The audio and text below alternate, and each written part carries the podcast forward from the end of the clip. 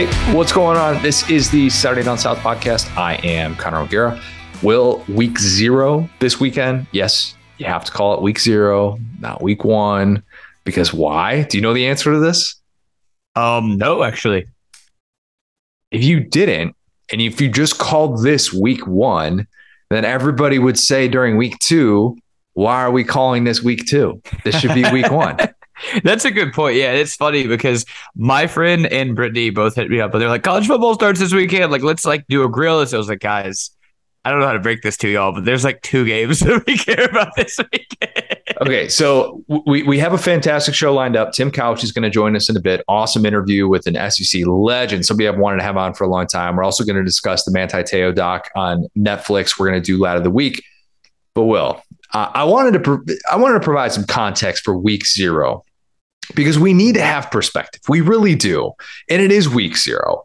A lot of people just simply look at it as a really bad slate to the start of the season. They they do like what your friends are talking about, get, getting too excited, right? They they they get a little bit anxious, and then they kind of look and realize, oh well, no preseason top twenty preseason top twenty five team is in action. It's mm-hmm. it's a really bad slate overall, and they just they have the wrong perspective, and they just look at it as, oh, this is this is terrible. This is kind of an anticlimactic way to start the year. I don't. Your perspective it is, is it's the best week of the year for Ireland. Well, shout out to Dublin. Great city. Unbelievable city. If you haven't been there, you should go. I don't necessarily know that you need to go there to watch a college football game with a couple of teams who were combined 6 and 18 last year, but you should go for other things. I'm actually kind of shocked you're not watching Pat Fitzgerald in Dublin. Is that not the most Connor? well, it'll be on. It'll be on. It, yeah. it is the ultimate background noise Saturday. That's what it is. Treat it like golf tournament on a Sunday, something like that. You just kind of have it on. Something gets really interesting, then you go you you go watch it because chances mm-hmm. are, if you're listening to this, your team is not playing. That's just the way that it works. It is extra. It's like when you're out at a restaurant, server comes by with an extra appetizer, and, and, you, and not one that you ordered, one that you didn't order, and they say to you, "Oh, well, it, it's yours if if you want it." I, sure. Look, I want week zero on my plate free of charge. And, and not just because of you know all the the Scott Frost takes that will inevitably inevitably come out of the festivities in Dublin early on Saturday. That's the most significant game of the day, and like I said, those two teams six and eighteen last year. That's that's not just a Big Ten record. So that's overall six and eighteen. Real There's bad. been way too much Scott Frost discourse this offseason for my liking. People are convinced Scott Frost like technically won 10 games or something last season. I've never seen a program get more moral victories celebrated than Scott Frost. Mm-hmm. Just very rare to see that, even in this day and age. That's how bad things have gotten at Nebraska. If you want to crown them, go ahead. That's fine. You want to watch them, enjoy yourself. But if you want to instead point out that Scott Frost would be an Alabama analyst right now if his birth certificate did not read Wood River, Nebraska, you can do that as well. And I have no problem with you. That's the Connor guide to week zero. Uh, I know where our bread is buttered here. I, am well aware of that. Listeners of this show need an SEC guide to week zero. So your boy's going to provide that. Okay. That's what Let's we're going to do today. Let's start with the only SEC game. Granted, I mean, it's one of the games of the year. That much we know. Vandy at Hawaii, 10:30 p.m. Eastern Time, CBS Sports Network. A huge game for Vandy's regular season over under of two and a half wins. Every game is a huge no, no, no, no, it's not. It's not because this is why. Will there are only hmm, what's a nice way to say this? I think there are four games on that schedule that Vandy fans can go in thinking to themselves, you know what? Maybe. Mm-hmm. This is one of them. Georgia, nah. Even South Carolina, which I realized that game went down to the wire last year in Columbia. They needed Zeb Noland to come in and save the day. No, not this year. No. Mm-hmm. Vandy needs this one. Okay. They do.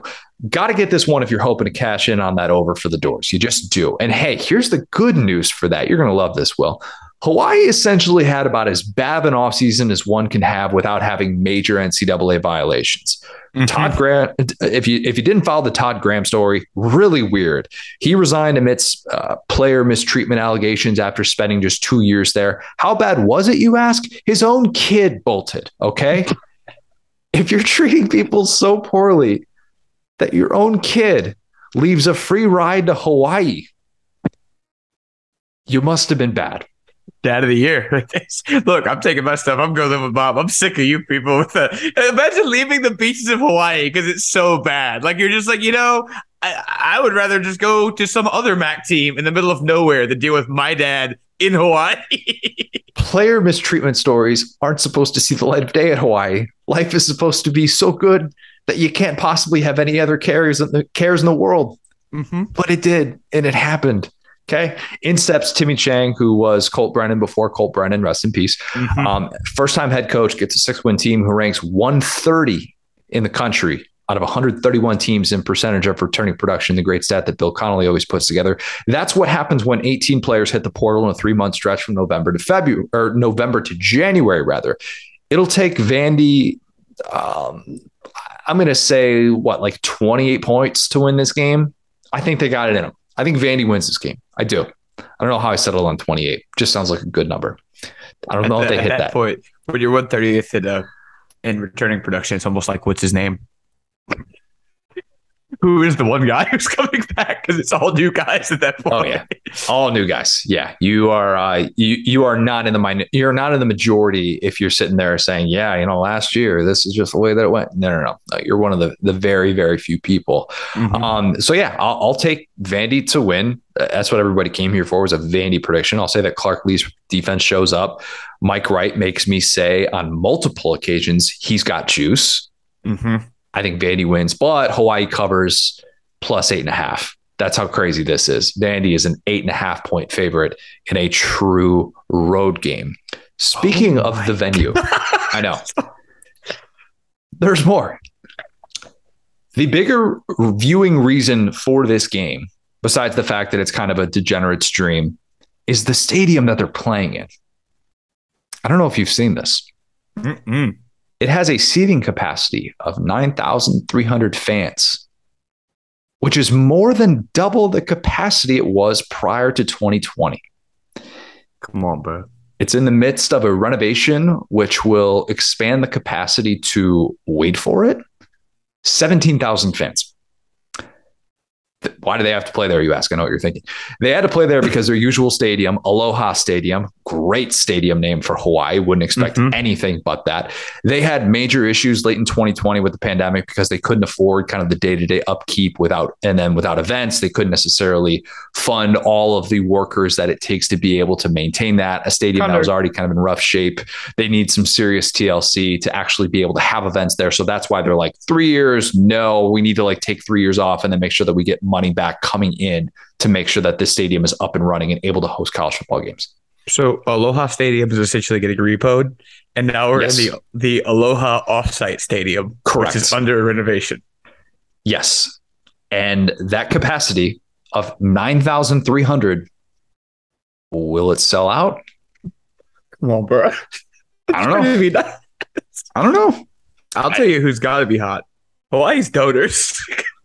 because they're paying for all this stuff amid the Todd Graham thing. And wow, just pour one out for for those fine people. I hope Hawaii's tourism is doing just fine. For a while there, I know everybody was going to Hawaii during the pandemic, and mm-hmm. I don't know if that if that's continued how their tourism's been doing, but they they need the funds coming in right now with what they're dealing with uh, with their stadium. Mm-hmm. The aforementioned Nebraska Northwestern game in Dublin has some SEC angles to it. Uh, longtime LSU receivers coach Mickey Joseph, he took that same position at his alma mater, Nebraska, which happened after several poaching attempts. So if LSU fans want their receivers coach back, Scott Frost getting fired, starting off by losing a game as a two touchdown favorite, that would probably expedite that process a little bit.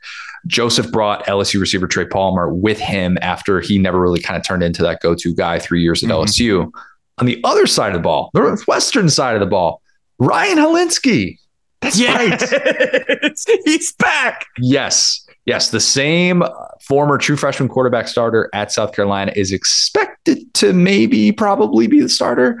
I say that because Pat Fitzgerald refuses to publicly name a starter. I love it, love it, love it, love it when name coaches something more Pat, Pat Fitzgerald than not publicly naming a starter. it's ridiculous. These coaches who have terrible offenses who are convinced that oh my gosh, things will actually change if we keep everything under wraps and nobody knows our starting quarterback. Same thing I talked about with Indiana. It's absolutely ridiculous. Uh, it's I mean Northwestern. The passing game was 110 in the country last year. They were 120. They were ranked 122nd in FBS and yards per attempt. So not hiding the world's secrets if you let us know who's going to be your starting quarterback. But you do you. Whatever. That's fine. For those of you who are like, ah, oh, whatever happened to Ryan Hilinski? Did he just get muschamped out of college football? Nope. He's maybe starting for Northwestern entering year four. He actually still has another year of eligibility left after this one. So he's well on his way to following in Jake Bentley's footsteps. Speaking of Jake Bentley, no, I'm just kidding. uh, his playing career is finally over. His coaching career is just beginning. Grad assistant at FAU. They are playing in week zero against Charlotte Saturday afternoon. Highly doubt that you'll hear much on the broadcast about a grad assistant. The only SEC connection besides that one is uh, Charlotte plays at South Carolina in week four. So, Gamecock fans, do some early scouting, pretend like you know something about Charlotte, talk to your friends about why Will Healy is going to get a, a big job really soon. I don't know, sounds smart, but there's your viewing guide for that one. Elsewhere, Florida fans, do you want some sickos committee like viewing? Always. I'll be a Florida fan for a day if it means I get that. And well, I mean, you as an LSU fan who you know has a week one interest in Florida State, obviously, like you would you would watch a week zero game potentially involving the Seminoles. I don't think that Florida State will lose to a seven win FCS team like Duquesne. I don't think. That's how you say it, right, Duquesne? I think so. Uh, sure. Yeah, that, that sounds good. Yeah, I think yeah. that's right. I think it's definitely not spelled like that. Uh, would I bet my life on them winning that game? No, I just wouldn't. I, I wouldn't. After all, Seminoles lost the best part of their team, Jermaine Johnson, who transferred, of course, from Georgia and then tore it up during his one season in Tallahassee. And we mustn't forget that last year, FSU lost to FCS Jacksonville State. So who knows? Maybe they'll do something like that again. See what I did there? Did you like that?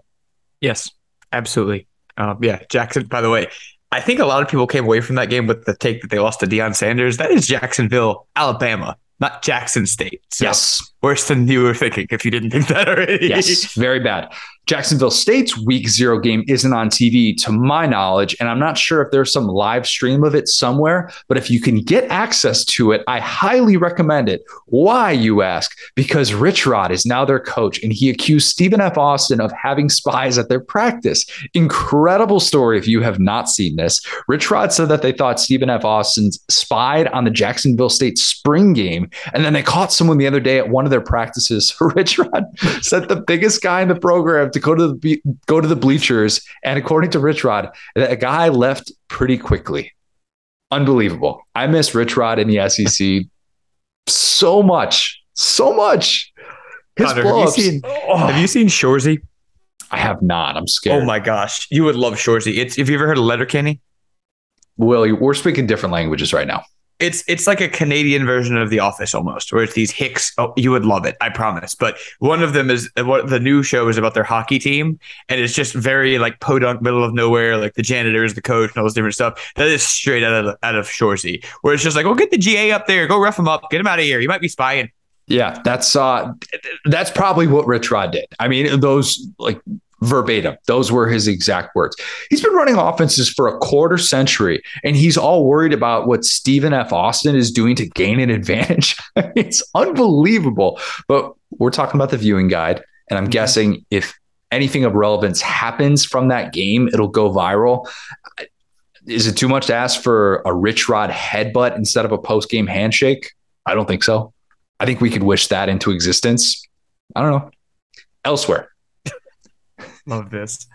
Tyson Helton, who led a pretty bad Tennessee offense in 2018, he's entering year four at Western Kentucky, is probably like one more year away from getting serious Power Five job interest after Bailey Zappe threw for like 9 million yards last year.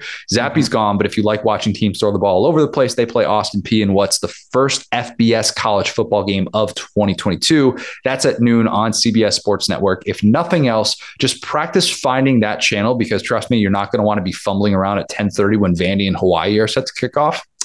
What else? Wyoming is at Illinois. If you miss having an excuse to watch Bret Bielema, find someone with the login to be able to get Big Ten Network, make that happen. Still weird, kind of seeing Bert not in a shade of red. Not used mm-hmm. to that. Eyes have not adjusted. I don't think he's really an orange guy, but that's okay. Just happy that he's back. Looks like one of those traffic barrels, or just not his color, probably. nah, he's a, he does wear a lot of blue more so. I have noticed that because I'm like, ah, is he going to be doing going full Dabo orange jumpsuit? No, I don't think so. He's mostly he's he rocks the navy, the whites. He kind of wears some of the, the off colors, not so much the bold full orange outfits. He's not going for that. Mm-hmm. UConn at Utah State. Bama fans, little preview for next week with Utah State coming to town. People forget they finished in the AP top 25 last year. Saban's probably going to tell his team that, oh, oh, hey, they finished in the top 25. Okay. He's going to have them watch this game wherein they're a four touchdown favorite, just so that he can say, look, they can beat you guys. All right. All right. He's going to say that. Also of note, uh, Utah State 113th in the country in percentage of returning production. Probably going to take a step back year two, Blake Anderson there. Anything else? Yes. Yes, there is. At 8:15 p.m. Eastern Time, Gene Chizik will make his long awaited return to coaching, and I could not be more excited. I am so fired up for him. I need to set a reminder to text him, by the way. Mm-hmm. Will Florida A&M score a point against UNC? No, the boys are going to be juiced up. They're going to be ready to go for old Gene.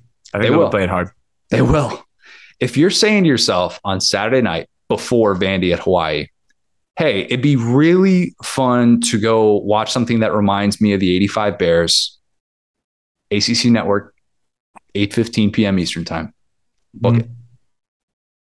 You know, the worst part of all this is neither of us have a gambling interest in any of this. We're just true sickos. we're in it for the love of the game. It would almost be healthier if we were putting money on these games. I think it might might take up gambling looking at this slate. But it's week zero. It's the free appetizer at your table. Just take it. Just take it. Eat it. You didn't order potato skins. Doesn't matter. Just eat them. Mm-hmm. Ask him to bring some sour cream in. All right. Don't complain just take it, move on. Uh, doesn't matter. I, I hope I converted some of these week zero sucks people. Just enjoy your free appetizer. Wait patiently for your entree. Okay, that's it. That's all you got to do. Let's kick it to Tim Couch. Hold on. I just wanted to really quickly say something going all the way back to the top of the slate. You were talking about the. Uh, sorry. You waited 15 minutes? Well, you know, you were going, bro. You were. I, I want to stop that flow. That was a lot going back to Mickey Joseph, uh, I think he has made an all-time great career move by waiting in, like for Scott Frost to get fired, and he also played at Nebraska, so we can go in and maybe audition for that job. I'm not as worried about or concerned about Trey Palmer leaving, but he did sweep up my sweet baby son, the coldest to ever do it, Crawford, from the state of Louisiana, and sadly, he is now in. Nebraska, uh, but he has his NIL deal. Have you seen Decoldest' NIL deal? The, the, best NIL commercial to date so far was from Decoldest Crawford yes, it was exactly what I hoped NIL could be. And there needs to be more people taking advantage of people with epic names like him. So when the Scott Frost thing explodes, come on home to coldest. Even in that deal, he said, I'm from Louisiana. We miss you, son. Oh yeah, he did say that, didn't he? Yeah. it was like a knife in my heart. I just I wanted him so bad. That's a rental. That's a rental. yeah. They're coming back. Yeah, I, I bet they will. Okay, yeah, that covers it. Week zero. There's your viewing guide. Share it with your friends. Tell them week week zero is is actually just fine. Okay, mm-hmm. just found a bunch of reasons for you. Probably left a few out. Although I searched far and wide for SEC. There's plenty. All right, let's kick it to Tim Couch. Uh, like I said before, uh, somebody I really wanted to have on for for a long time. Was glad we were able to make it work. We talked a little bit of Levis, some Leach, obviously a bunch of stories from his career. So here is Tim Couch. Now excited to be joined by a very special guest. It is Kentucky legend, former number one overall pick, Tim Couch. Tim, the majority of the people who hear this interview will just be listening to this so they, they can't see you. Uh, and, and, I'm sure you get this all the time, but good lord, man, um, you're jacked. You're absolutely jacked out. When, so I didn't really realize this until you went fishing with my guy Kash Daniel, and I saw the side by side of you two. And look, I, I've I've hung out with Kash a few times to know that we're a different species. So when someone looks like that next to him, I'm like Oh my goodness! Um, what's the, yeah. So what's the fitness routine like for you now? Uh, it's just daily, man. You know, I've always been into uh, into health and fitness and nutrition and all that stuff. Even going back to my playing days, it's just uh, you know, as a quarterback, I didn't want to train the way I train now because I didn't want to get too tight in my shoulders and chest and things like that. Just uh, I thought it restricted me from throwing the ball a little bit. So I kind of changed up my workout routine a little bit. But I'm in there every day, um, pro- probably five days a week on weights, a couple days a week uh, cardio, and then I'm very active as well. I'm always on the golf course or or doing something. I, I don't sit still very well, so I'm always active and moving around and and uh, you know just try just trying to stay fit and feel good, man. Just so I can you know my my body went through a lot in the NFL and college, so just uh, just just trying to stay where I can feel good and play golf and and feel good every day when I get up. Yeah, I don't know how else to say this, but your arms are like the size of my legs. I mean, they're, they're freaking huge, man. Um, a lot of people are listening to this right now going, Oh, I need to do a Google search to Tim Couch. Definitely do it. Uh, it's, it's worth your time. Uh, so I, I know you can still probably lift as well, if not better than, than you ever did. But how far is a 45 year old Tim Couch able to throw a football? You know, I don't even know honestly because I don't throw it very far. Just my kids in the backyard. Uh, so, the, so that's about as, the extent of my um, football throwing has been over about the last ten years. So I haven't thrown anything serious or anything like that, but I can still throw it though. There, there's no question. I still got some got some zip to it, uh, but I, I could probably only do that for like you know a few throws because I've had two major shoulder surgeries on that uh, throwing shoulder, uh, so it, it doesn't hold up very well. But there's still a little juice left in there for a few throws. You had those shoulder shoulder surgeries like really early on too, right? That wasn't like a like a late late development. That was pretty early in your career, wasn't it? Uh, it was actually uh, after I left Cleveland uh, when okay. I went to Green Bay. I had my first surgery there. Uh, then I got healthy from that, and I was going to try and come back um, and do, be a backup somewhere for a year, just just to take a year to get healthy. And um, was going to end up signing with the Colts and uh, back up Peyton for a year. Had a good workout with them, and they put me on the um, uh, the MRI my shoulder again just to see if it was structurally sound after the surgery. They found another tear in there, so I was on the operating table once again and had a second uh, rotator cuff surgery, and I was just really never the same after that. That would have been awesome to back up Peyton. I always thought that would be such a fun experience, given kind of where your careers kind of coincided in the SEC. And, you know, it, it, would have been kind of a fascinating chapter for you to be able to close with by being able to play with Peyton. That, that's got to be one of those things you look back and you're like, man, that would have that would have just been a, a different kind of experience than what you dealt with in Cleveland, I'm sure. Yeah, for sure. You know, it's been a great opportunity for me to learn from one of the best. And, uh, you know, I was really familiar with their system as well. Bruce Arians was Peyton's quarterback coach before he came to Cleveland and was my offensive coordinator. So I was really familiar with what, what, what they were doing offensively. So it would have been a great fit. Um, you know, unfortunately, I couldn't stay healthy, but I got to play with Brett Favre for a year when I was in Green Bay. Uh, so that was a cool experience, too, just getting to see how Brett does it. And, you know, he was late in his career at that point, but he was still, you know, playing at a super high level. And, uh, you know, it was just, just really fun to watch how he goes about his business and, you know the meeting rooms and how you control everything and uh, just just to you know just to see one of the legends do it like that was pretty cool experience I got a lot of stuff I want to get to with you. Uh, let's start with th- this current Kentucky team and specifically your relationship with Will Levis. Uh, tell me the story of when you kind of got to know him and, and why you guys have been able to hit it off the way you have. Yeah, when he first got to Kentucky, uh, when he came from Penn State, I just sent him a message on social media, just welcoming uh, welcoming him to Kentucky, and just told him if there's anything I can do for him here in Lexington, to you know please reach out, let me know. Uh, you know, I just um, you know, saw his videos online. Obviously, the throwing, uh, you know, the, the passes where the arm strength is just off the charts, and it just, you know, just uh, you kind of shocks you how strong his arm is at times. So I knew he was going to be a good player, and this would be a good fit for him. So I wanted to develop a relationship with him right away, and you know, the way he just got to campus and uh, just kind of took over, um, you know, this program. He was kind of the leader from day one, uh, stepping on campus here. He he, he won that job pretty quickly, and had had a great year last year. So we've gotten to be really good friends through the process. You know, just um, staying in touch on uh, you know text messages. We've been able to go out and play golf before uh, this summer, so that so that was really good getting a chance to know him a little bit. Um, but uh, you know, other than that, it's just some encouraging words here and there, and you know, just bouncing some ideas off each other, things like that. But he's he's an he's an awesome guy, a great leader, and uh, he's going to have a, a big time season for Kentucky this year, I think. He's getting that first round buzz. Everybody kind of wants a piece of them. You remember what that was like and coming back and knowing, okay, you got a lot to live up to, and everybody's kind of talking about you. What, what have you shared with him about the the process based on your experience going through that? Yeah, you know, he's getting a lot of that right now. He got so much hype this offseason, and, uh, you know, the NFL scouts really like him a lot. Uh, I think he had an opportunity for throw for some of those guys at Pro Day here last year, so they got to see his arm up close, and and uh, and it's uh, it's something that uh, that you just don't see every day. You know, he's the ball comes out of his hand a little bit differently than you normally see uh, from a college quarterback, and it's pretty special to see. So, really, I just told him, you know, just um, you know, enjoy the process. You know, don't, don't read in too much whether they're talking good about you or bad about you.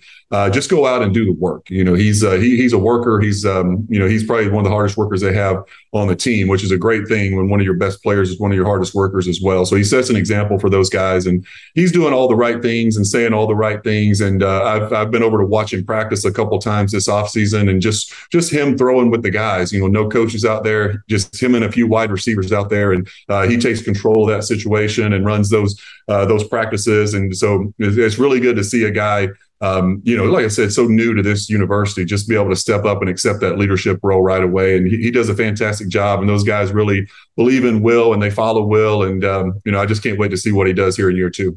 I think it's just so great for the program too to, to have a guy. I mean, Kentucky has struggled to just have that that starting quarterback really for the last 15 years. I mean, probably probably about 14 years where it's felt like, man, they just kind of go from one guy to the next. And it, it, really does make a difference when you feel like, all right, this this guy could be one of the 10 best in all of college football. And it wouldn't necessarily be stunning to see that. What's the biggest thing that you think he needs to be able to improve on to kind of live up to that that first round buzz? What's the thing that he can accomplish this year to be what everybody's been talking about this offseason?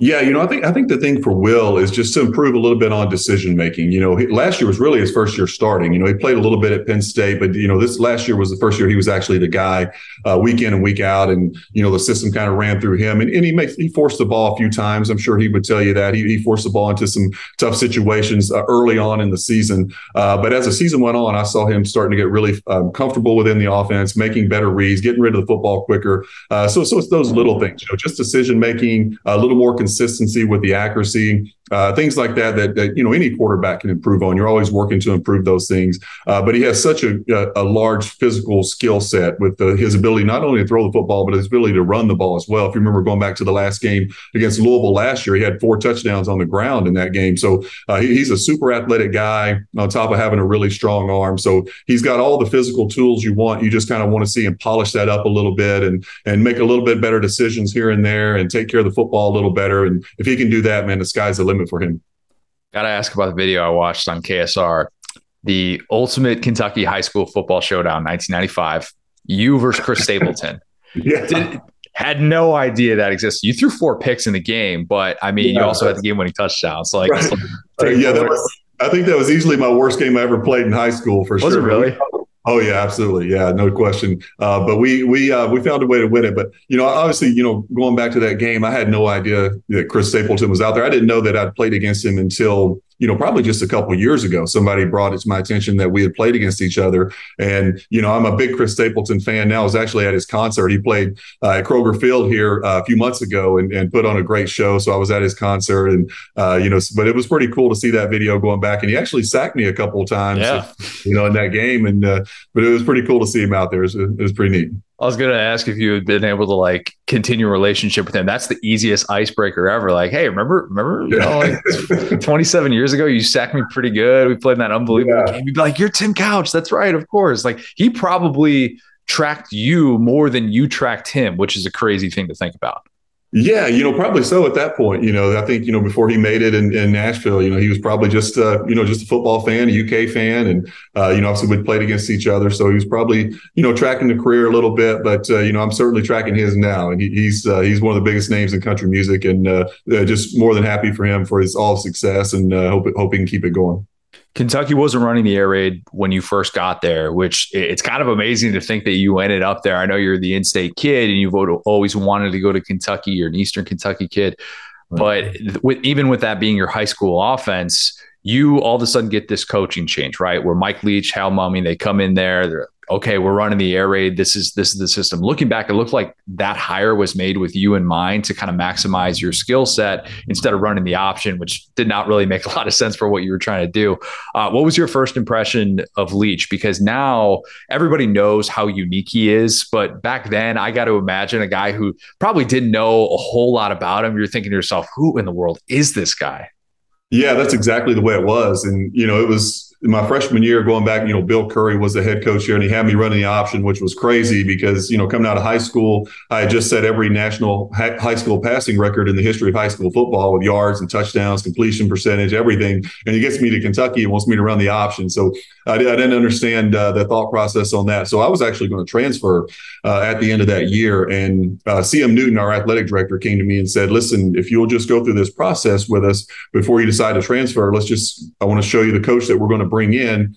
And you know, if you decide to stay, you decide to stay. If not, then you know, at least you went through the process and you can feel better about it. So I said, sure, you know, I'll go through the process with you. So uh, a week or two, whatever it was later, they he comes in and says, I got a guy. His name's Hal Mumme, and he's from Valdosta State. And I was like, I'd never heard of Hal Mumme. I'd never heard of Valdosta State. I had no idea who this guy was. So uh, my first meeting with Hal, I walk into his office and he says, he literally said, first thing he goes, you're my starting quarterback and we're going to throw it 50 times a game. How's that sound? I'm like, all right, I think I'm going to reconsider uh, transfer at this point. But uh, yeah, Mike, um, Mike was just brand new. You know, he had never really called plays at that point. Uh, Hal was calling all the plays. So uh, Mike, Mike was um, he was an interesting guy. You know, the first time I met him, he was talking about everything except football. You know, he wanted to talk about pirates and wars and all this history stuff. And uh, you know, I'm just like, man, I just want to learn the offense. Like, I just want to get uh, get a playbook and get going. But he, he, was an interesting guy. But you learn pretty quickly how intelligent he is and how how smart he is about putting guys in position to make plays. And he's just gotten better and better uh, as he left Kentucky and went to Oklahoma and then Texas Tech and then Washington State. Now he's back in the SEC at Mississippi State. He's he's done a phenomenal job wherever he's been, and it was it was cool to be with those guys as they first broke into major college football. Okay, gotta ask, where would you have gone if you had transferred after that that freshman year? I was actually going to Tennessee. I'd originally committed to Tennessee. Um, so I was, uh, you know, I grew up closer to Knoxville, Tennessee than I did to Lexington, where I grew up in Eastern Kentucky. So uh, I'd always kind of, you know, Kentucky football was pretty bad back then, man. The, the year that I'd signed with Kentucky, I think they won one game that year. Um, and, you know, and I was the number one recruit in the country, had a chance to go everywhere. So no one could kind of figure out why, why I wanted to go to Kentucky. My, my, my dad actually played a, played a heavy role in that decision of, of wanting me to go to Kentucky. So, um, but but I I'd originally committed to Tennessee, and you know Peyton was there, so I would have been a couple years behind him. Would have had a chance to redshirt, sit and learn a little bit. So so that would have been a cool experience. And Peyton and I had become pretty good friends at that point. You know, just through you know going to these uh, camps together when we were in high school, and I'd been visiting Tennessee a lot, and Peyton would show me around and hanging out with him in the meeting rooms and all that kind of stuff. So I'd, I had developed a relationship with him and felt really comfortable at Tennessee. So I was I was going to end up going back back, uh,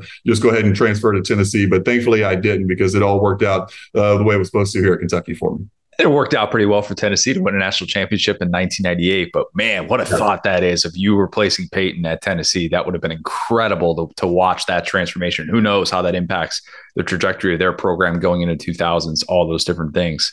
Right. Um, the the air raid itself you said there was no playbook. The playbook is five to seven plays on your wristband. You get up to the line of scrimmage, and you essentially break down the coverage, which like you, you know you're throwing it, so you don't necessarily have to worry about that. It's just a matter of kind of when and where, what those routes are. Leach and Mumme put a lot of faith in you by by doing that, and that's kind of the the underrated thing about the air raid. But it, it's more about faith in, in the system that they've drawn up the right concepts to be able to work, to be able to spread teams out, take those mismatches, and recognize what they are. Tons of teams operate like that now in their own unique way, not exactly throwing it 50 times a game.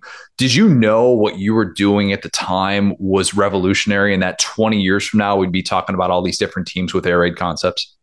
No, I really didn't. And, you know, actually, I felt the exact opposite way because, you know, like I said, there was no playbook or anything. I remember my first, uh, uh, Chris Hatcher, who's uh, the head coach at Samford now. Um, he, he was uh, my quarterback coach at the time. He had played for Hal at Valdosta State. He was a really good quarterback at Valdosta State. So he, when he first got to, got to town, I called him up and I was like, listen, man, I want to get a jump start on the playbook. Can you meet me for lunch? Uh, I just I just want to start talking about you know the the concepts and the terminology and all this kind of stuff you know that I wanted to get get started on uh, before the team came in for the meetings and stuff. And he said, "I'll tell you what, Deuce." He said, "Meet me at Hooters." and let's grab lunch. So we get to Hooters and we sit down and he goes, uh, he goes, well, here's the deal. He said, we don't have a playbook. So he takes these napkins at Hooters and he starts drawing the air raid up on these Hooters napkins. And that's how I learned it. That's how I first started learning about the air raid. So he drew up our, like the, the base core plays and, and, uh, you know, formations and things like that. So we, we really, like you said, it's not very complicated as far as the passing game goes. There's only, I don't know, I can't remember now, maybe 10, 15 pass plays, but there, it was coming out of a lot of different formations and personnel grouping. So to the defense, it looked like we were running all these plays and it was so complicated. But to us, we're just running the same plays out of a three by one, out of a two by two, or whatever, out of empty, what, whatever the situation may be. We're just running the same routes. But to them, it looks very complicated. And we had a lot of shifts and motions in there as well to kind of dress it up a little bit. But uh, it was super easy to learn. You know, I think when these air raid coaches go to these programs, uh, they'll tell you that it's pretty easy for them to install uh, the system. You know, it only takes, you know, whatever, a few days, a week or whatever, and they, have got the system installed. Um, but uh, yeah, that, that was that was kind of my introduction to the air raid with no playbook. And so I'm thinking, but like I said, I had no idea that, you know, it would still be like so prevalent in college football. And now it's even made its way to the NFL with Cliff Kingsbury, who played for Mike Leach at Texas Tech, who's the head coach now in the NFL. So, and a lot, a lot of air raid quarterbacks with have success in the NFL with, you know, I played in a college, Baker Mayfield, Patrick Mahomes, Jared Goff, all these guys that were air raid guys in college that are having so much success in the NFL now. So it's really cool to see that, uh, you know, we were kind of on the ground floor of, you know, breaking that system into major college football and, and where it is today. I'm just picturing you showing up to that first practice, like taking out Hooters napkins from your back pocket or something like that, being like, "Oh, I gotta gotta figure out these plays." That's, That's pretty much the way it was. I really did take the napkins back to my dorm room and I got them spread out on the table, and I'm like, "Okay, so this, this, this." And So I'm trying to, you know, basically kind of piece together a little playbook out of that, out of those Hooters napkins, and, and kind of get started with it that way. Incredible. Uh, the '97 Bama game you win it in overtime. First Kentucky win against Bama since 1922. Pure pandemonium in Lexington. Great clip. Go back and watch it, uh, especially Kentucky fans, maybe not Bama fans, but just seeing the scene there that night looked uh, amazing. What's a story from that night that you'll never forget? You know, the thing I remember about that night or leading up to that game is we felt so confident all week long that we were going to win that game. We had them at home and we felt like we were a pretty good team. Um, and I don't know why we felt so confident because, like you said, Kentucky hadn't beaten Alabama in 75 years at that point, but we just felt like it was going to be our night. And so, kind of no matter what happened throughout that game, because there was a lot of ups and downs and back and forth in that game, uh, we just stayed confident and we kind of thought we were going to win. So, finally, the game uh, gets to overtime, and we just knew we are going to win it. We're going to find a way to win this game in overtime. And and fortunately, I was able to hit uh, Craig Yeast uh, on a third down play, and he breaks a tackle and goes into the end zone. And I just remember as soon as he crossed the goal line, man, I looked up, and the entire stadium is coming down on the field, and it was just like it was like one of those things you live for as a college quarterback. I mean, what what other you know what what could be better than a college quarterback beating Alabama on a game-winning touchdown pass in overtime? Like you can't write a better script than that. And then you know the fans rush the field, they're tearing the goalposts down, and it was just it was one of those nights, man, I'll never forget. And um, it, it, was such a cool experience for me and my teammates and the coaches, and it was just uh, it was awesome. I was glad to be, uh, be able to be a part of that One of the things I find absolutely ridiculous, you know where I'm going with this because we've talked about this a little bit before uh, before this, but um, you're somehow not in the College Football Hall of Fame. I, I don't get it. You cannot tell the story of college football without Tim Couch and without that air raid offense in the late 90s. I, I wrote about this a little while ago, and, and to be frank, it's a joke that some of the guys have got in uh, ahead of you. I mean, even you know, Kerry Collins, Gino Torretta, those are the two that I kind of brought up and I compared you in the story because relatively same era. You both had two full seasons as a starter, and it's not even close when you when you do the statistical breakdown, you can look at the efficiency, all that stuff. It doesn't really help them. They get so much of the benefit of the doubt because of the QB wins thing, which is just mm-hmm. BS because it also just totally negates the fact they played with elite defenses and you never played with the top 90 defense. H- have you ever gotten any sort of explanation from anybody of importance involved in the process as to why you have not been in there yet? Or is it as simple as we get the air raid asterisk and that's just kind of what we deal with?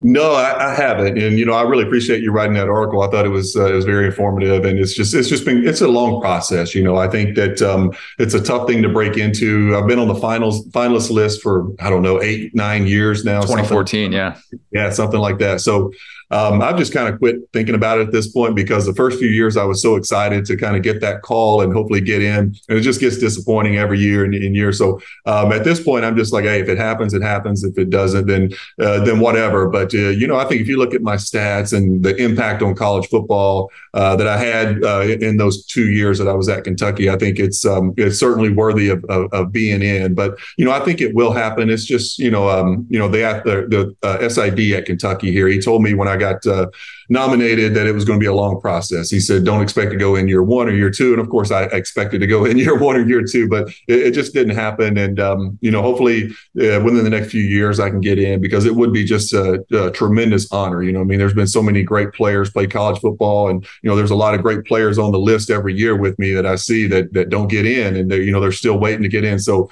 I don't feel too bad about it because of the guys on that list with me. There's been some you know unbelievable players that uh, you know that went on to have uh, great college careers, but NFL careers as well that aren't in yet either. So hopefully it'll happen soon, and uh, it would be a big deal for me and my family and for the university, and uh, it, would be a tremendous honor, one of the one of the highest I've ever received for sure.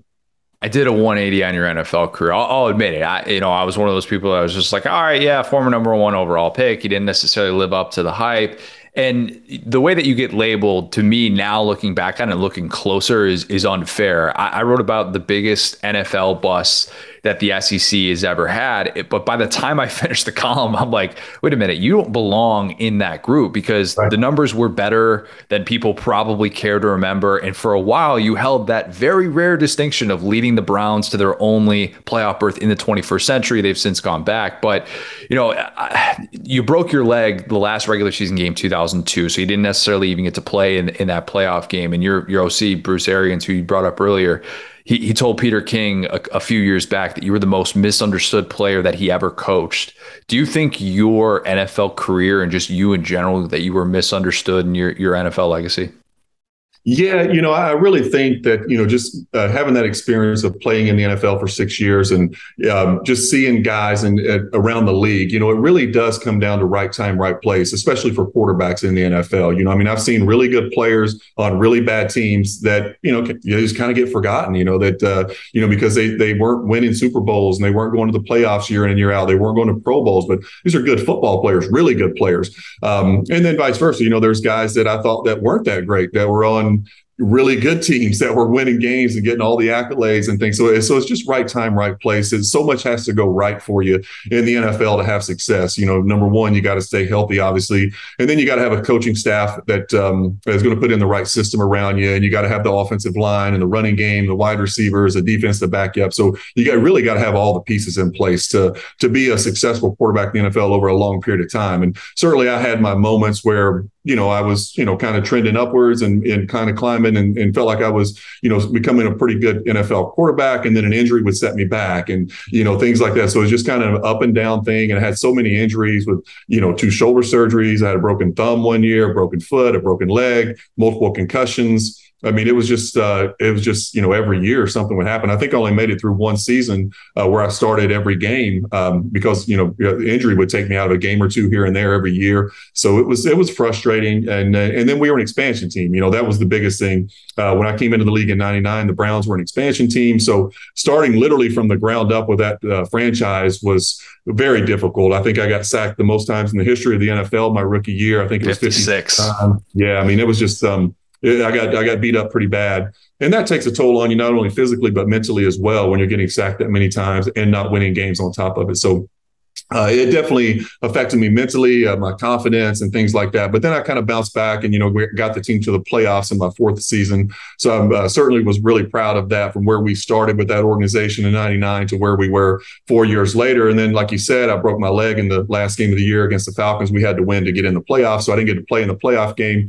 And at that point, you know, things just kind of went south for me. You know, I mean, I was uh, the fifth year there with the Browns after the playoff season, which I thought was, you know, obviously I would be the guy going back into, you know, that that next season coming off my injury. But it uh, was kind of back and forth with Kelly Holcomb, where Kelly would start a couple games, I would come in and start a couple games, and we were both miserable to be honest with. We just which uh, we just wanted Coach uh, Butch Davis to make a decision, like pick a guy and stick with him, man, because it's back and forth. No quarterback can play in that situation. You feel like every time you make a bad throw, you're coming out of the game, and it's just just too much pressure to play like that. So uh, it, got, it got frustrating at that point, and uh, just I just kind of wanted out, and both me and the team wanted to go in different ways, and I ended up going to Green Bay.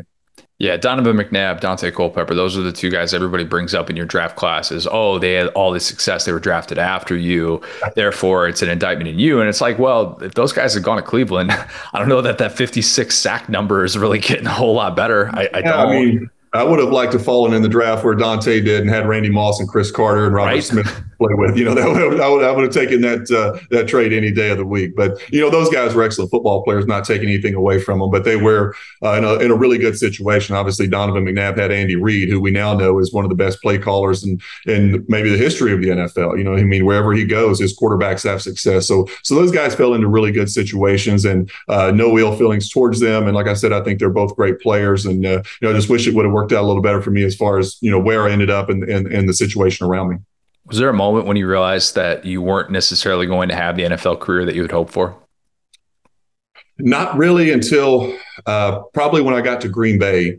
And I remember thinking, um, you know, at that point, I was the number one pick in the draft, you know, just six years ago, man. And I, I had just taken a team to the playoffs a couple years ago, and I'm sitting in Green Bay, and I'm back. I'm a backup quarterback at this point. You know, I'm backing up, and not only, I mean, I was backing up Brett Favre, and that was, um, you know, a huge honor to be on the same field and and be Brett's backup. But you know, that thought I, I should have been a starter somewhere in the league, you know. So at that point, I really got down uh, mentally. Like it really took a toll on me. I'm like, this is not where I'm supposed to be in year six of my career. You know, I really thought I thought I was going to play for 15 years with Browns. You know, I really thought I'd be there for my entire career.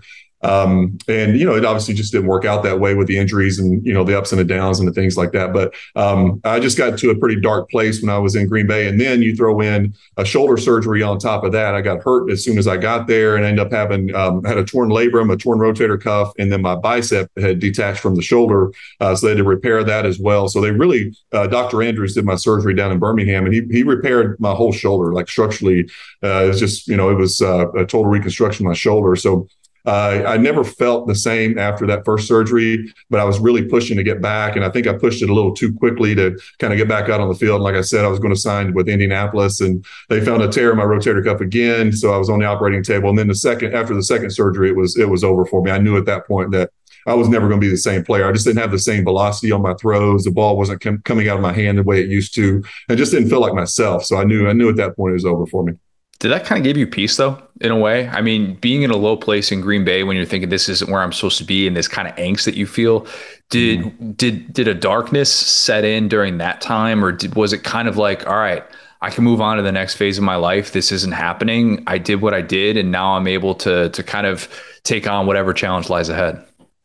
Yeah, I think you know at that point I was in. I felt a little bit of both. You know, I was kind of relieved a little bit because I did need a. I needed a break from the game. I needed to step away from it for a little bit because I just been getting beat up physically and mentally for you know six years now, and uh, so I so I wanted to step away anyway.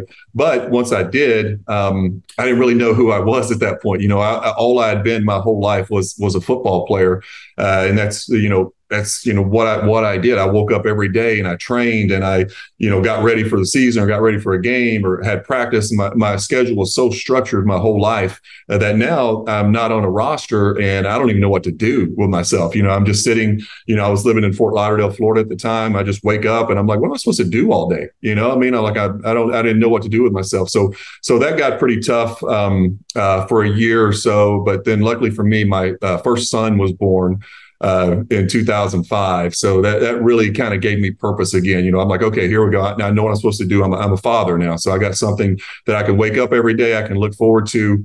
Um, and that's that's what I'm going to be at that point is trying to be the best father I can be. But uh, you know, there's um, there's a lot of guys that I've played with who who really have a tough time with that transition out of the NFL. You know, once you make it to that level and you and you play there for a few years and you know you make a career out of it and you've um, you, you're, you're established in the league and then it's taken away from you. It's really tough finding out kind of what direction you want to go in with your life at that point. So I, a lot of my friends and former teammates have, have struggled with that issue. And um, it's, uh, I went through it myself personally. I know it, I know how tough it can be. Anybody reach out to you saying, Hey, Tim, we'd love to bring you in as a Hail Mary specialist because man, you throw one hell of a Hail Mary, man. It's that's on the money every time.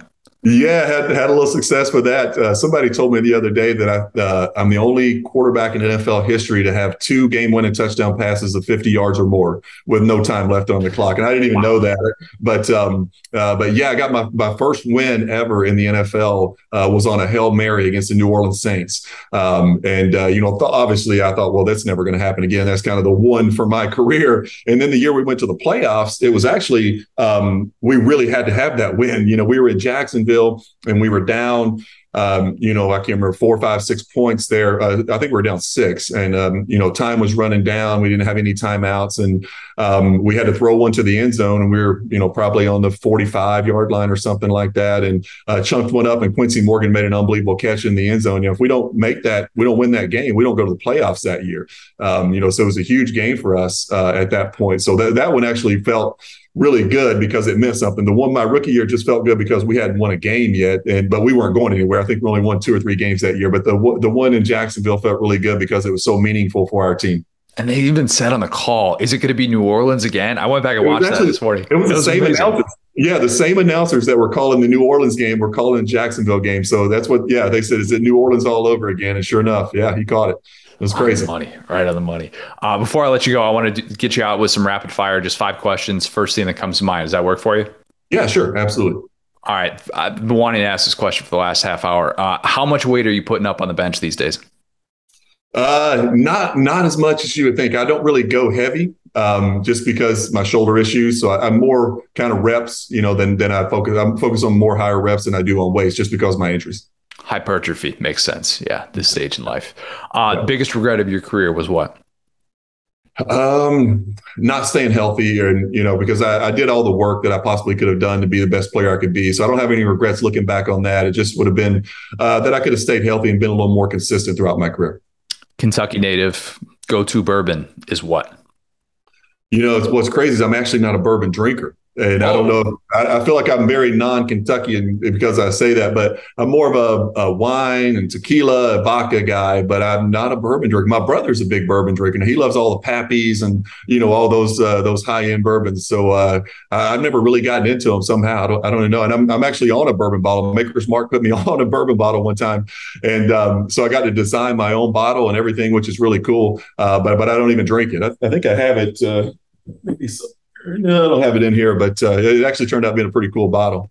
That's that's like the coolest thing ever. Then you you just say to yourself, nah, you know what? I can't really drink this. I'm just going to keep this as a souvenir. Yeah, they uh, they did like a limited edition um, uh, thing where it's uh, you know you do it for a fundraiser, and I got to donate all the money to the, the Gill Heart Institute um, here in here in Kentucky. So they've done those bottles with Coach Cal and Coach Stoops and Joe B. Hall and some people like that. So they did one with me, and I think it was maybe 2012, 13, 14, somewhere around in that uh, that area. I got to do it, but I got to be in on the design of the bottle, which was really neat, um, and go through that process with them. So it was, it was a really cool experience, and we made all the rounds of signing the and um, you had a big turnout for those, and they sold out really quickly. So was, uh, we raised a bunch of money in that situation. Oh, that's awesome.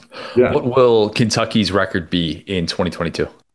I'm going to say I'm going to I'm going to say they have a 10 win regular season. Um, I really think it's going to be a big year for them. I do. I, they're they're very young in some spots. They got some young wide receivers that are going to have to step up, uh, but they're very experienced in other spots. You know, the defensive side of the ball is one of the deepest linebacking cores maybe in the SEC. Uh, the secondary should be really good. The D line should be really good, and obviously we got a quarterback who's you know projected to be a top ten pick in the draft. So anytime you got a guy like that at quarterback, your chances to win a lot of games go go go up, uh, you know, significantly. So uh, I'm going to say it's you know they've won ten games, what uh, two out of the last four seasons. So I'm going to say this is going to be another ten win season for them.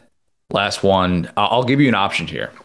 You could either answer the question that it's on the minds of everybody these days: Is Kentucky a football school or basketball school? I knew that was coming up. Yeah, yeah that, that, uh, that, was a hot topic around here for a while. You know, I, I, honestly, in my my honest opinion, I think it's a it's an everything school. You know, if you look at you know where our football program is now, and obviously basketball speaks for itself and the history there, but look at our track and field program and some of the people we've had here the last few years. Um, it's uh, you know some of the girl track athletes, are you know, Abby Steiner is here right now, and just uh, you know a, a record-breaking athlete, and, and it's just it's, it's just phenomenal some of the uh, athletes they have over there right now. So Mitch Barnhart, our athletic director, has done a tremendous job building up all programs and uh, at, at, the university. So I, I'm going to say it's an everything school right now. Cal should have just said that. He should have just copied and like, right? all right, Tim, yeah, bring, we're with everything school. Yeah. Yeah. yeah. Okay. and then last, last one. Uh, when Joe Burrow broke your record, passing mm-hmm. yard single season SEC record, uh, what was your reaction to that? Uh, my initial reaction was, "Damn! I didn't realize it lasted twenty some years." You know, there's been, you know, there's been some amazing players over the last twenty years. You took thinking Cam Newtons and Tim Tebow's and you know Johnny Manziel's and all these guys that had such great careers in the SEC over the last twenty years, and no one broke that. And uh, so, so I was really proud that it lasted that long. Um, but uh, you know, I think if anybody was going to break it, it's uh, I was glad it was Joe. I'm, I'm, a huge Joe Burrow fan. I think he's I, I, think he's one of the top two or three quarterbacks in the NFL already, and I think he's going to have an unbelievable uh, Hall of Fame type career as long as he can stay healthy and the Bengals keep uh, you know keep putting that talent around him like they have so far. Should have sent him that bottle of bourbon as like a classy, yeah, like tip yeah. that would sure. played really well. Yeah. Uh, Tim, this has been awesome. Really, really appreciate the time. We'll have to do this again, man. Absolutely, man. I really enjoyed it. Appreciate it. We were originally going to do Bold and Brash. Then I saw Will's post in the Saturday Down South podcast Facebook group, which you should totally join. And he said, if you haven't watched the Manti Te'o doc on Netflix, you totally should. I was halfway through it at that point, watched the rest of it last night. So I figured very relevant.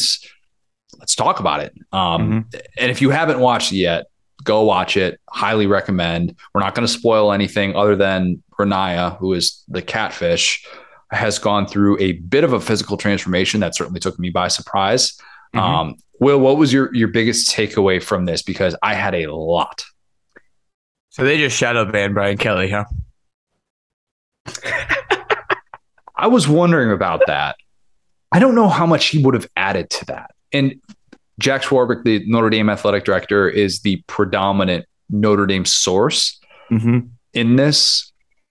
I don't know that Brian, I, I, have no idea what the background was. If Brian Kelly was offered to be in this, I imagine he was. I don't know if he just said, you know what, um, the timing of it too. I think they they probably shot a lot of this in the winter based on the background. And you see snow like at Notre Dame and all that stuff too. So Look maybe he's like guy, director of photography, Connor O'Gara. He, you know, I'm teaching you something here. Piecing things together. That that would be my best guess. Is that he's mm-hmm. just like do I want to go back down that road? I'm not at Notre Dame anymore. How do like I don't know. Brian Kelly would not have probably come off very well in this, but yeah, he was the only time you actually see Brian Kelly is in like post game press conference that one yes. time, and you see how different his hair is compared, which is just ten years ago. Crazy to think about, but yeah, Brian Kelly, uh, very, very, very minor part of this doc.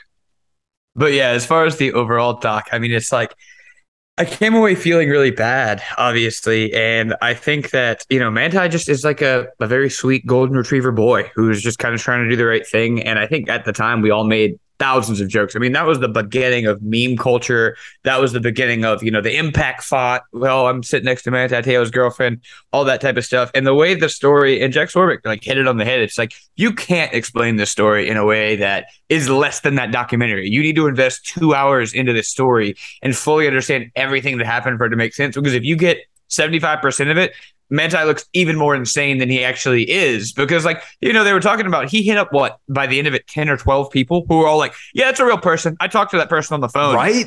That was Yeah. that was crazy. The fact that he reached out to so many other people. Hey, do you do you know uh Lennay? Do, have you ever talked with her or something like that? And then they're like, oh yeah, because she, you know, the, the the Facebook profile had already been created and she had reached out to specific people. Mhm. And it's just it is kind of strange. You do need that full context. And I don't even think, to be 100% honest with you, that the Deadspin story gives it 100% context. And I remember reading that at the time, still Mhm. having so many questions. And that's why there was a bit of this circus. And I remember right afterwards, it was, well, is surely then Manti, like maybe he he made this up. And this was all him trying to build himself up and build this this narrative up. And I'm like at the time, you think maybe that kind of makes sense because Manti was in this almost Tebow like Mhm. narrative that senior year that one year not not to, not the duration of his career but it built to that point it kind of culminated with this unbelievable senior year wherein you know his grandma and his fake girlfriend die on the same day and so Mhm. you kind of watch this and you're like wait a minute do you really think that that guy would bring that upon himself like Mhm. because I think for a lot of us, we look back and we say, well, how could you be so naive as to get catfished? We have the context of now. In the context of 2012, I don't know that I would have been able to tell you what catfishing was. I don't. Right. I, I, I really like that. That term itself was still kind of in its infancy. And I feel bad for Manti because I agree with you. I, I honestly don't think he had a clue. If this was something where you just got busted and you were trying to make up this person and then and then kill them off in some weird way. First of all, that's like a sociopath move. I don't know, mm-hmm. like that's not the move of somebody who's as disciplined and as locked in on all things football as Manti Te'o. And so for this to come out the way that it did, it kind of took the perfect storm and going back down that that like memory memory lane. I remember at the time because I was living I was living with my parents in the suburbs of Chicago. And Notre Dame that year was everything, Mhm. everything. And when this came out, I remember very specifically, it was probably two weeks before I left for Nebraska or something like that. And I remember having a conversation with my entire family at the kitchen table discussing this because it was that big of a deal, which we don't typically do for a sports story or whatnot. And you look back on it, you're like, why do I care so much? Why, why do we care about the girlfriend of a high profile athlete?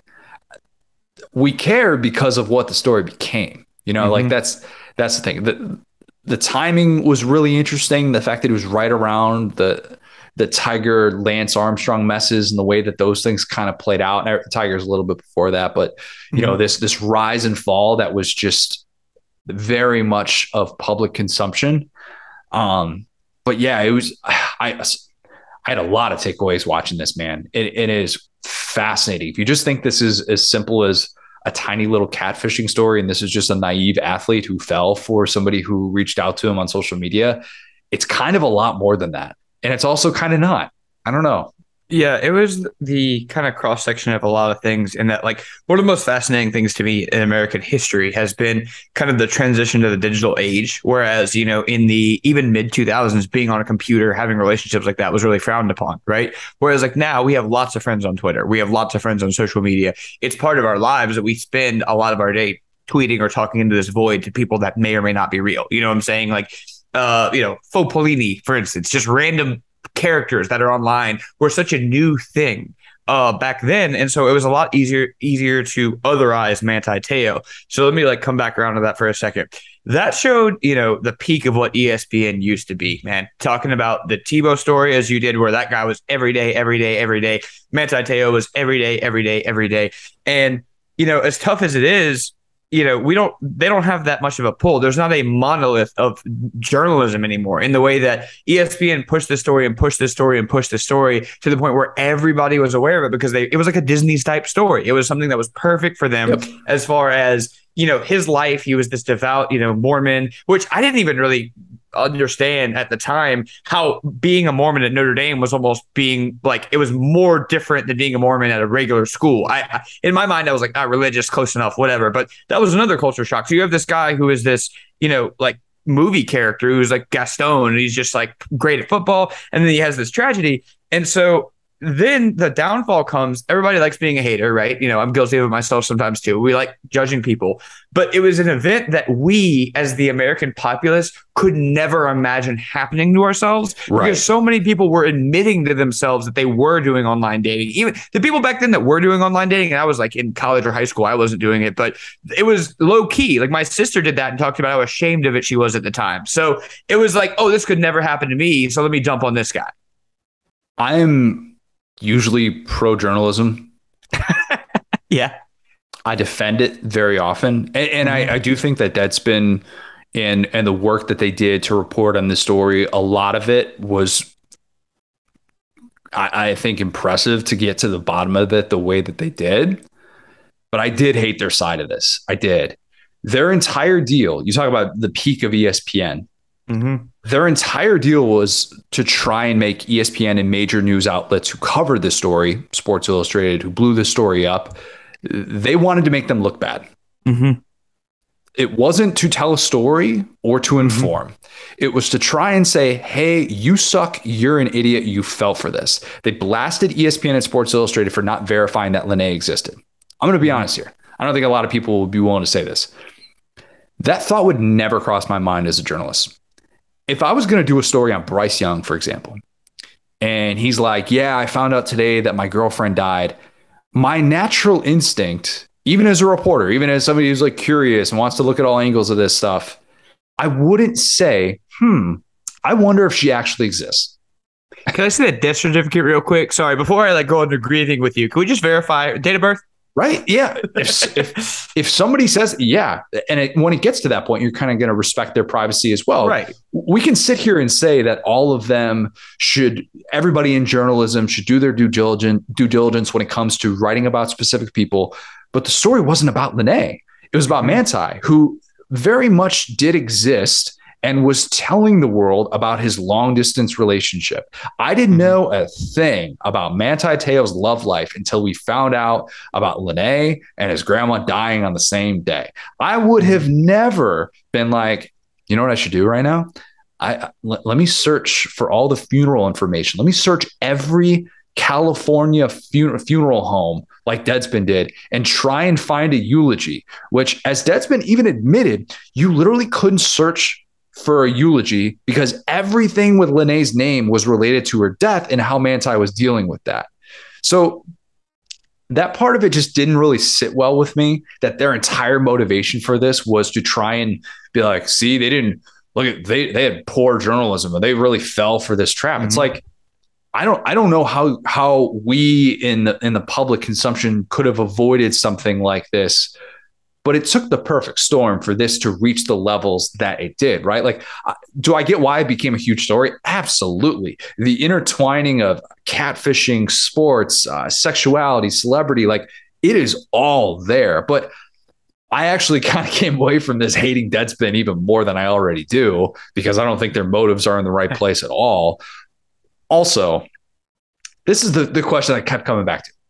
Wait, hold on, really quick on the Deadspin thing, because I actually wanted to ask you this question. This was like something you were the first person I thought of. So, and this is why I love watching this stuff with Brittany, because she'll ask like thousand foot questions that I would just never think of. So, whenever Deadspin, um, I forgot if it was Timothy Burke or, or the other guy that were talking about it, but they were like, well, it's our duty to inform the public. And since he's now going to be a professional athlete, people need to know what they're drafting. And as you say that, I think that you're probably right. Their motive wasn't that. Their motive was probably just to embarrass ESPN. But you, as a journalist, like let's say you're sitting on this story and you're in Deadspin's position. I mean, how do you reconcile that? Because you know it's going to ruin this guy's life. But is this something the public needs to know, or like how do you approach this sensitive style of this information? They talked about whether or not they were going to go to air with this story based on whether or not somebody else was going to get to it first. Right. So the usual, and they admitted they didn't even have all the details, Mhm. which that's the part that is is kind of tough because I get it. When you get a story, when you get a tip like that, that is that significant, and you say to yourself, "Oh my God, we're on to something massive," and nobody would have ever ever told Woodward and Bernstein, "Hey, why don't you guys like." You know, I know you got all this work and all these sources. Actually, I take that back. Everybody was telling them that. Go watch All the President's Men. Unbelievable mm-hmm. movie. if you were in that spot with Deadspin and you said what is important and what is not, it's about what you have at that point, right? So at that point, you're going to go. You're going to go with that story. You're going to print that. You know that everybody and their mother is going to click on a story that says Manti Te'o's dead girlfriend was a hoax. I still remember reading that Deadspin story. It was one of the very few times where you're kind of just like mouth open. Oh my God, how is this possibly real? Which shows you how big of a personality he had become and why everything he does at that point becomes public interest, right? Mm-hmm. So, from that standpoint, and just from a basic ethics standpoint, I get it when you're already there. Mm-hmm. I'm saying more so on the premise of digging into it and getting to that place because yeah it does create interest maybe i'm answering my own question by saying this and this is a bad example but i would not have probably had the the thirst to dig into it the way that they did or if i mm-hmm. did maybe it would have been at the end of this research manti here's what we have and apparently he like he said when he was at the Heisman ceremony, he knew something something had was up. He knew that he had been duped in some way, shape, or form, but wasn't sure of all the details yet. Mm-hmm. So that's a really difficult way to answer this question because it is a huge ethics dilemma because it gets back to the original question. Why do we care? Right. You know, why I, I don't care. If I found out that that my favorite player in a sport had a girlfriend and then they broke up, would I spend more than three seconds thinking about it? No. When Russell Wilson got divorced and he was with the Seahawks, and there was all stuff about Futures Baby or not, the Seahawks like released a statement. I'm thinking to myself, what, what are you, why? Who cares?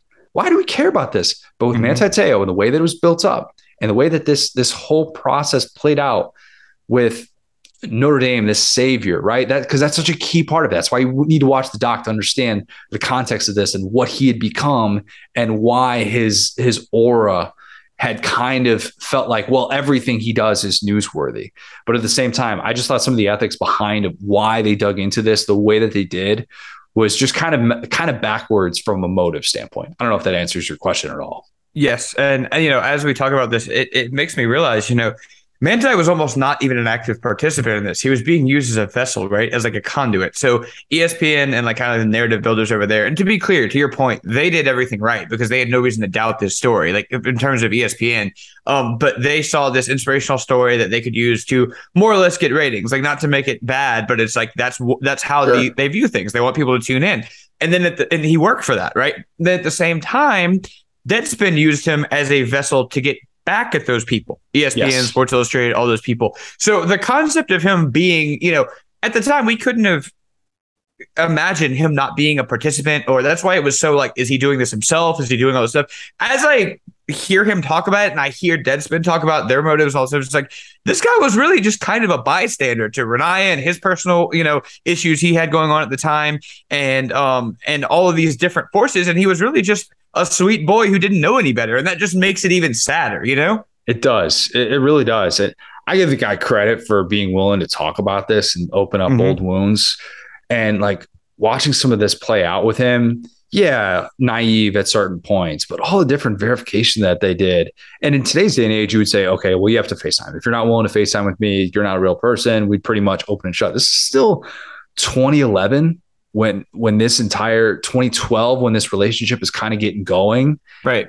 And so like we're we're in a different place. We we just were. And understanding who he was and his he had a little bit of this well i want to help out everybody mm-hmm. right? I want to i want to make sure that i'm that i'm doing the right thing. And you know th- there's a certain part of this too where you could say well why do you want to be in a relationship like that if you can never see her physically be there you kind of get the context of who he was growing up. And i think his parent like his dad had the quote about how locked in he was to football and his relationships during football season. Whoever he dated or whoever he was with they kind of knew all right during football season that's his entire mindset. So if you're Manti Te'o you're thinking to yourself well i've got a relationship that i can i can talk to her on the phone. We can text. mm-hmm exchange Facebook messages, whatever. And I don't necessarily have to worry about seeing her all the time. Oh, she wants to come in town and do this. She wants to come in town and do that. You kind of get that, that emotional support. So from that standpoint, I kind of understand it. It was the perfect storm. Mm-hmm. All of this was the perfect storm. How did the girl whose image was being used not see all of these photos and be wondering why, are my photos everywhere? Because it's not just an it wasn't just an ESPN story, right? Right. That's dude. That's what I said. It's like, at what level do you not have you not turned on a news channel for what a year and a half? Like what? How she could have broke like ruined this whole narrative in three seconds. They're like, hey, that's me. the, anything, anything. Somebody turns on ABC, Good Morning America, because they were talking about Manti Te'o then too, right? This mm-hmm. isn't just Sports Illustrated. This isn't just ESPN. This is this is pop culture. This is mm-hmm. he became such a big part, and also Heisman narrative driven award. He yep. get him getting more votes than any defensive only player ever. Hmm. Great season, incredible season. Kyler's put the asterisk. Come on. Look, he was I mean, awesome. girlfriend wasn't real, so cool. With, with Heisman votes real? That's all I'm saying. You can't tell me that wasn't a part of it. Okay. Like that's definitely a thing. But how like all of these things had to happen. And we we are reminded watching this the dangers of one assuming that a 21 year old kid is perfect mm-hmm. because everybody has flaws. We just do. And it's a dangerous thing to get to that place where you assume that somebody doesn't. Mm-hmm. Two, a 21 year old kid going through that stuff has just got to suck. And if you can't feel some sort of sympathy for them, I don't mean to get too preachy here, but if you can't feel some sort of sympathy for them and you just want to watch this and just continue to like make jokes about them, I don't know. That's a you thing. I'd have a really tough time doing that, seeing the way that it impacted him. Yes, it definitely impacted him. Two things can be true at the same time. One is that if Notre Dame had an entire defense of Manti Te'os, they weren't going to beat Alabama in the national championship. I was glad to hear Manti Te'o say that. That oh, bro, and they tried to paint it that way too. I thought that was a little bit messed up. It's like no, they he squashed that points. He no, he did, that. he did. But every other piece of content in that documentary was very like, oh, well, you know, who's to say? It's like again, they scored 14 points. It was 42-14. Okay, yeah, like come on, bro. he said we just ran into a really good Alabama team. It wasn't right. fact, but they show missing two tackles in that game. It's like I, I, those two tackles didn't allow 29 points. Okay, That's, I will uh, say though, one thing that they may have convinced me on as much is because I'm a sucker. I don't really remember his draft free fall that much. In my mind, I, I was either. like, uh, okay, good. So we're on the same page there. And like, I mean, he ended up playing for the Saints too. Obviously, Play for the Bears like, too. Yeah. Yeah, like that's actually kind of funny. But point being, like, you know, I don't really remember that free fall. I remember kind of like looking it up as I often do with the draft, the day two and three guys. Yeah, he went high enough. Like that probably makes sense. They went San Diego, you know, big like Polynesian community. Like that was a good fit for him or whatever. But when he started talking about how he was just numb and frozen in those games, I was like, yes, huh. You know, like maybe not to say he could be Ray Lewis, but the fact that he's out of the NFL now, considering what a blue chip, I mean, recruit, player prospect it's like maybe that really did hurt i mean because because because like take out like you know the people were like oh could he be gay whatever not about that but the one guy made an interesting point that if you're a middle linebacker or the quarterback of the defense and you have to stand up in front of everyone and give them orders and have them be, you know, believe in you. And, you know, when stuff starts going slightly sideways, you know, dudes, dudes are to be like, okay, this guy didn't know if his girlfriend was real. So can I really take him seriously? And that sucks. Like, not to be mean, but that's how those guys think. I thought about that a lot while watching this because I did not fully realize just his NFL career what just was not anything special. He's not going to get called a bust because he wasn't a first round pick. Right. But I absolutely agree that that how could that not impact you? And and I was more of the impression going into this wouldn't that actually be the perfect outlet for you? You can kind of take your anger out on people, legally hit them, but playing middle linebacker isn't about just dropping the hammer. It's instincts, it's confidence. Mm-hmm. If you lack either of those things, forget about it. And he clearly did. How could you not going through that and realizing every time I miss a tackle, I'm going to get ripped or, you know, a- anything that happens to me in a negative way, he's going to have to be reminded of it. He talked about walking into the cafeteria after he was at the the training facility and guys are talking, guys are talking, and then he walks in, it just goes quiet. Mm-hmm. That's the elephant in the room anytime he's there. And that sucks. It mm-hmm. sucks. And that's not to say that he he couldn't have done things a little bit differently, obviously. But at the same time, it was the perfect storm to get to what that story ultimately became. It's too bad because that's a that's a no-win situation. Okay. Like mm-hmm. Deadspin is going to pretend to be like the winners in this entire thing. Tell me the last time you looked at Deadspin, person listening to this podcast. Okay. Yeah. I mean, that's a great, I mean, if you think about the Manti Te'o put them up on the mountain and the Hulk Hogan story knocked them off of the mountain, they're in a way kind of similar. It's getting into someone's personal life without their consent, and Hulk Hogan just happened to be, you know, lawyered up and able to fight back. Um, not that Peter Thiel is a good guy. It's Peter Thiel stinks, but just just getting that out there that you know you play with fire, you get burned. Yeah, but a really interesting story. And uh, I wondered about a lot of the different elements of this, how it would be treated. I always love the how would we consider this now versus how would we talk about this then? Is it any different? The sliding doors of whether or not Manti Te'o wins the Heisman instead of Johnny Manziel. I don't know that that changes a whole lot of their trajectories either way because Johnny's Johnny's uh, his entire life changed the night that he did that to Alabama. But right, nonetheless, right. it was really interesting, kind of going back down to going going back down to to that story. And, and I, I, of course, am watching this and clicking on a bunch of different things and figuring out. Wait a minute. Did, did, did, I remember Notre Dame winning all these games by a touchdown or something? And how many mm-hmm. interceptions did he have that year? And what were his numbers again? So, yeah, just crazy, crazy, crazy. Good stuff, though. Can't recommend it enough. Really interesting. You know, you, you know, what was the guy? Jack Swar. What's the the AD? Jack Swarbrick.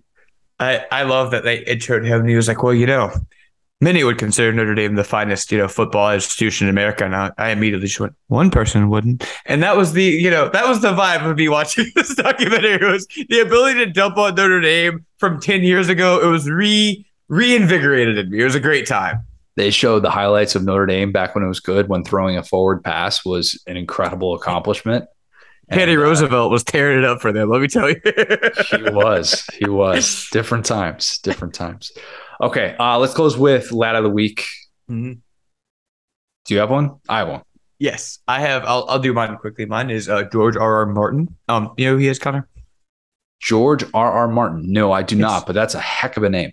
Yes. Well, he's the creator of Game of Thrones. Um, he is the uh, House of the Dragon is the new kind of reboot that they're doing. Not to get into the fantasy, you know, aspect of it. I know it's not for everybody, but it's obviously going to be the biggest show. The um last Sunday, episode one premiered. It's very graphic. Definitely don't watch it with your kids. There's a lot of wild stuff you've never seen on television in that show.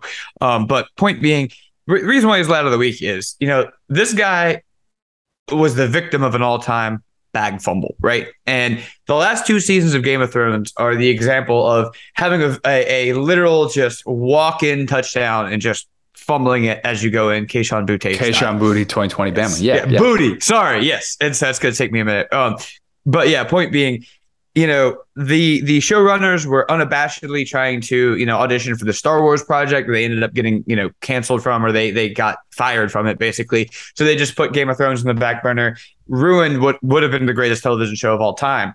But how did J.R. Uh, J.R.R. Martin respond?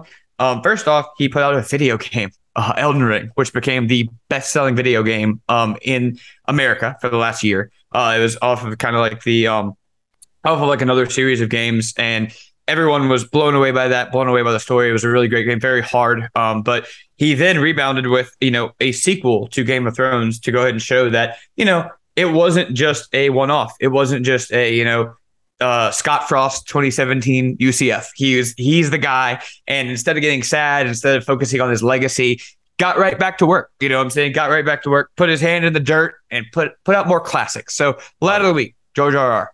Good selection. I probably should have known who that was, and I'm going to get a lot of crap for not knowing who that was. That's okay. It's a very, it, I'm not, I won't say it's a niche, but it's a very, it's a very different audience to the college football audience for sure. Yeah, that's fair. That's fair. Uh, I'm going with a ladette of the week. Our first ladette of the week. Our good friend Alyssa Lang.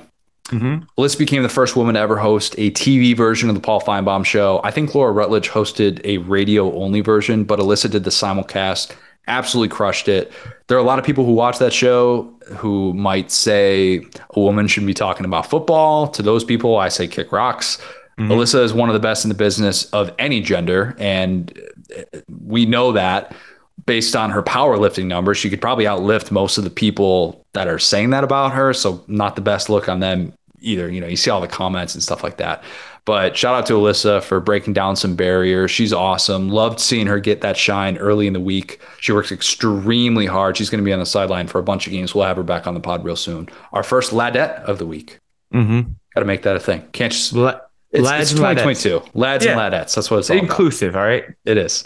A little housekeeping. We will record a preview pod on Tuesday that will come out next Wednesday. That means you won't have a pod on Tuesday morning, but you will get the full preview pod on Wednesday. And then we're getting into season mode. It's here. Mm-hmm. It is awesome. It is here. We'll be doing our post, our, our post weekend pods on Sunday morning. I guess that's what we'll call them. Yeah, our, mm-hmm. our post game pods on Sunday morning. And we'll hopefully have those out usually by early Sunday afternoon during the regular season. And then we'll be recording on Wednesday that will come out during Thursday for the preview pods that run during this season.